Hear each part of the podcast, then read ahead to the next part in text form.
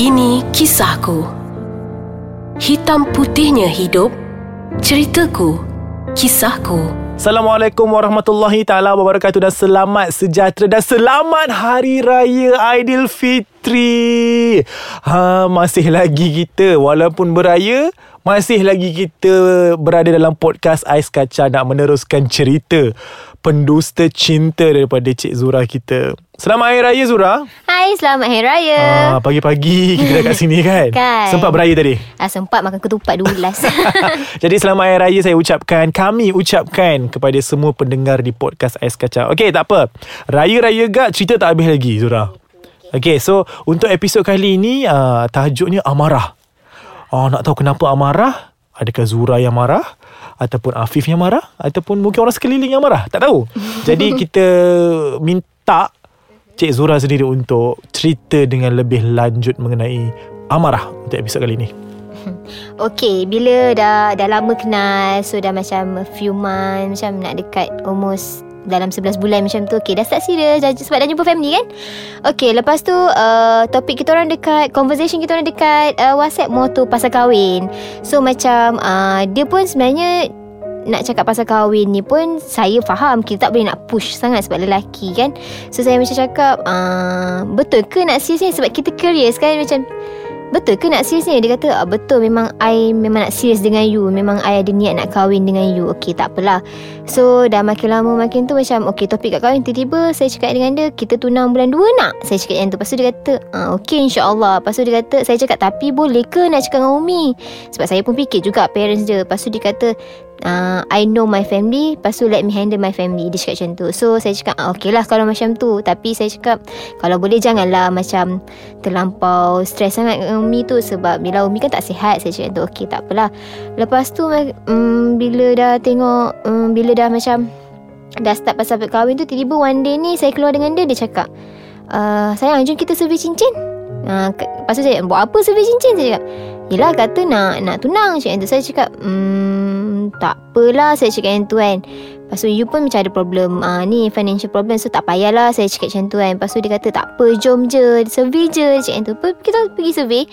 Pergi survey masuk daripada kedai emas A ke kedai emas B ke kedai kedai emas C. So saya cakap dengan dia, saya cakap dengan dia, ah tak apalah kalau nak beli nanti bawa Umi je. Saya terima je mana-mana saya cakap yang tu. Sebab saya rasa macam Uh, sebesarlah tengok harga cincin macam sebesarlah aja kan tunjuk mana minat. So dia kata uh, betul ni tak ada suka. Saya cakap tak yalah saya cakap yang tu kan. So kalau nanti buat umi je lah saya cakap yang tu. So dia kata ah, okey lah kalau macam tu.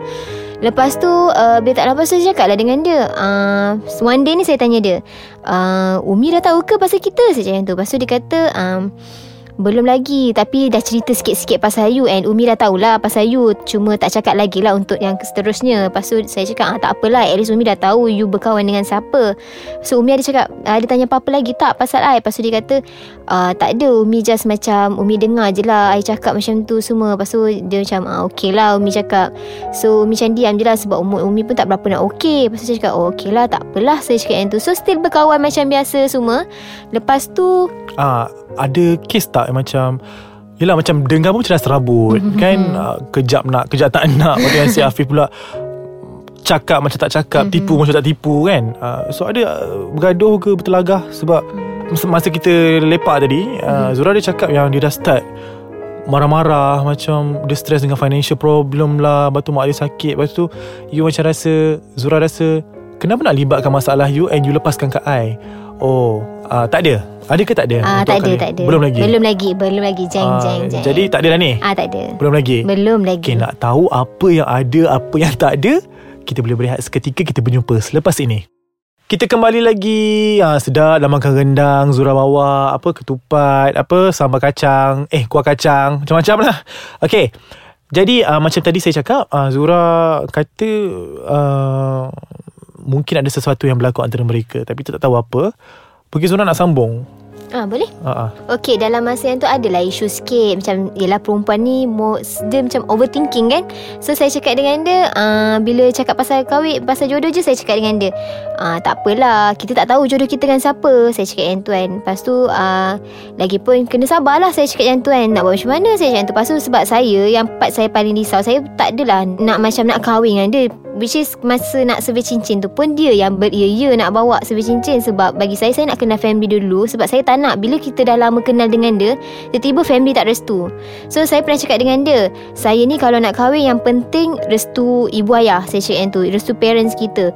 So dia kata Ya dia faham. Lepas tu saya cakap dengan dia Kalau tak ada umi, uh, Kalau umi atau abah tak restu Kalau kita Untuk kita kahwin I minta maaf. I memang tak boleh nak kahwin dengan you Sebab bagi I Apa-apa yang jadi dalam hidup I Restu mak ayah tu penting. Hmm. Sebab you dah tahu Belah family I memang restu kita. Hmm. And diorang pun okay dengan you. You tengok family I layan you semua baik Sebab sampai macam kadang-kadang Mak I masak Macam something special sikit Call Afif. Hmm. Afif datang lah Ibu ada masak ni semua. So bagi I macam Family I dah okay Dengan dia semua kan. Sampai kadang-kadang Dia sanggup ambil cuti. Cuti saja-saja Macam nak bawa anak buah I jalan-jalan. Hmm. uh, Rapat kita orang Sampai tahap macam tu.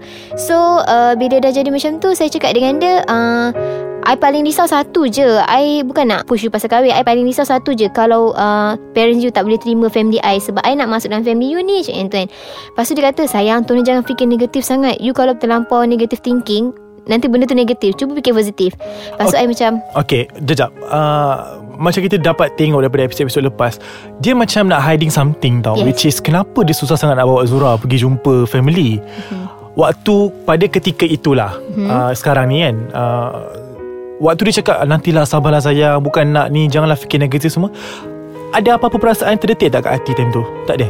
Uh, Masa tu macam- ada juga Sebab macam Masa tu saya cakap dengan dia uh, Kalau rasa you nak risau sangat Cakap pasal Umi pun Logik juga. Eh tak logik juga Sebab umur you dah Sebab dia tua daripada saya Umur you dah 27 So I rasa kalau umur macam ni Parents mana-mana pun akan setuju Kalau cakap pasal kahwin Walaupun macam Yelah macam tak berapa nak ni sangat kan Lepas tu dia kata memang Memang family dia okey. Kalau nak kahwin Cuma dia Dia kata Keadaan family dia sendiri Tak mengizinkan kesihatan mak dia Kakak dia Yang macam dia kata Kena ada ubat Macam something Hmm. macam tu kan.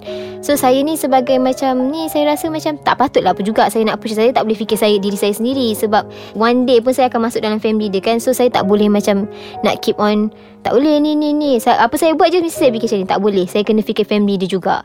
Uh, Mengenai Family belah Afif. Mm-hmm. Family Zura sendiri Tahu tak yang dia ni macam seolah-olah macam Susah nak bawa jumpa Family. Ah tahu sebab ibu pun selalu cakap ibu cakap lama sangat berkawan ni macam mana? Hmm. ibu bukan cakap apa tapi ibu nak Zura jumpalah family Afiq. At least family dia tahu dengan siapa dia berkawan. So tak naklah nanti tiba-tiba dah lama kawan nanti kang tak jadi apa. Macam nanti kita yang sakit ibu cakap tu so saya cakap kat dia benda yang sama ibu risau. Sebab I parents kita tak jumpa Hmm. each other lagi. Ibu risau Lepas tu dia kata cakaplah kat ibu sabar sikit cakap yang tu kan.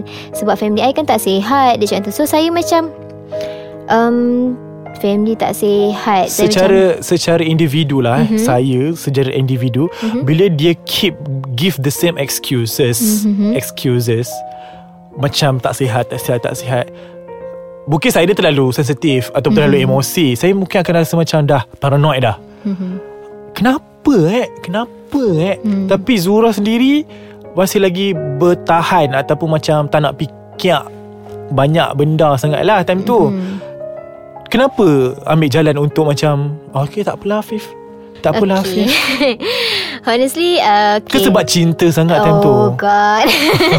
Okay Jujur lah Secara jujurnya kan Ni mm, This is my first relationship. So macam bagi saya Macam Sebab saya tengok abang-abang saya Semua kan Saya rasa macam Kalau nak buat decision apa-apa Jangan pentingkan diri sendiri. Sebab saya dalam family pun Menjadi macam tu. Kalau nak buat apa de- decision Jangan fikir diri sendiri. Kena fikir keadaan orang sekeliling. So bila saya dengan dia Saya dah terbiasa Bila saya fikir Bila dia cakap pasal parents semua Sebab saya pernah cakap dengan dia Apa pun yang jadi Walaupun nanti one day You dah kahwin Tak kisahlah you ada jodoh dengan I ke tak If you kahwin dengan someone Kalau I kahwin dengan orang lain pun Tanggungjawab anak lelaki tu Still dekat parents dia. I ni isteri So apa-apa pun Dia mesti utamakan parents. So bila I dengan dia I macam Automatic I rasa macam Tak apa Sebab dia lelaki. Nanti kalau kahwin dengan dia Takat benda kecil macam ni I tak boleh nak, nak mengalah. So nanti I dah kahwin dengan dia Takkanlah I nak panjangkan isu. So I macam Dah biasa dengan benda macam tu kan? Sebab tengok contoh Tapi- abang-abang semua. Uh, Tapi Takkan tak rasa ralat Uh, rasa lalat tu ada juga. Ada je gaduh Sampai minta cash. Ada je Oh, ada. gaduh. Macam saya I, Pernah satu masa tu Saya cakap dengan dia Kalau you rasa susah sangat I tak tahulah. Uh, Saya pernah cakap dengan dia I rasa you macam main-main je dengan I macam tu. Tak, tak tahulah Tapi betul ke you serius dengan I? Dia kata janganlah macam ni. Saya kata Kalau you betul serius dengan I Tak tahulah Kenapa I rasa tak sedar hati I cakap macam tu Lepas tu dia kata Tak ada Tu semua fikiran dia kata You overthinking. Uh, Macam tu. Tapi uh, sebagai manusia tipulah kalau berkali-kali alasan yang diberikan alasan yang sama, Mhm. saya tak rasa kita boleh terima lah. Yes betul Percentage tu tengok orang. Mhm. Ada yang macam ah tak apalah, ada yang macam makan hati, ada yang macam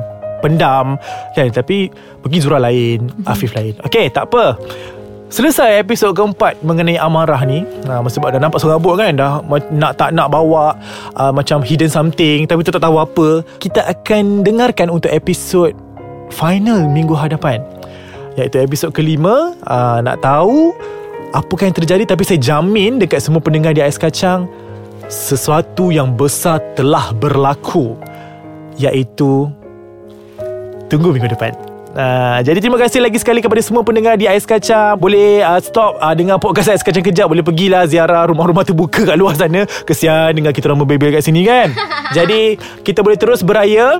Ingat raya-raya juga keselamatan kena jaga. Terima kasih. Kita akan jumpa lagi pada minggu hadapan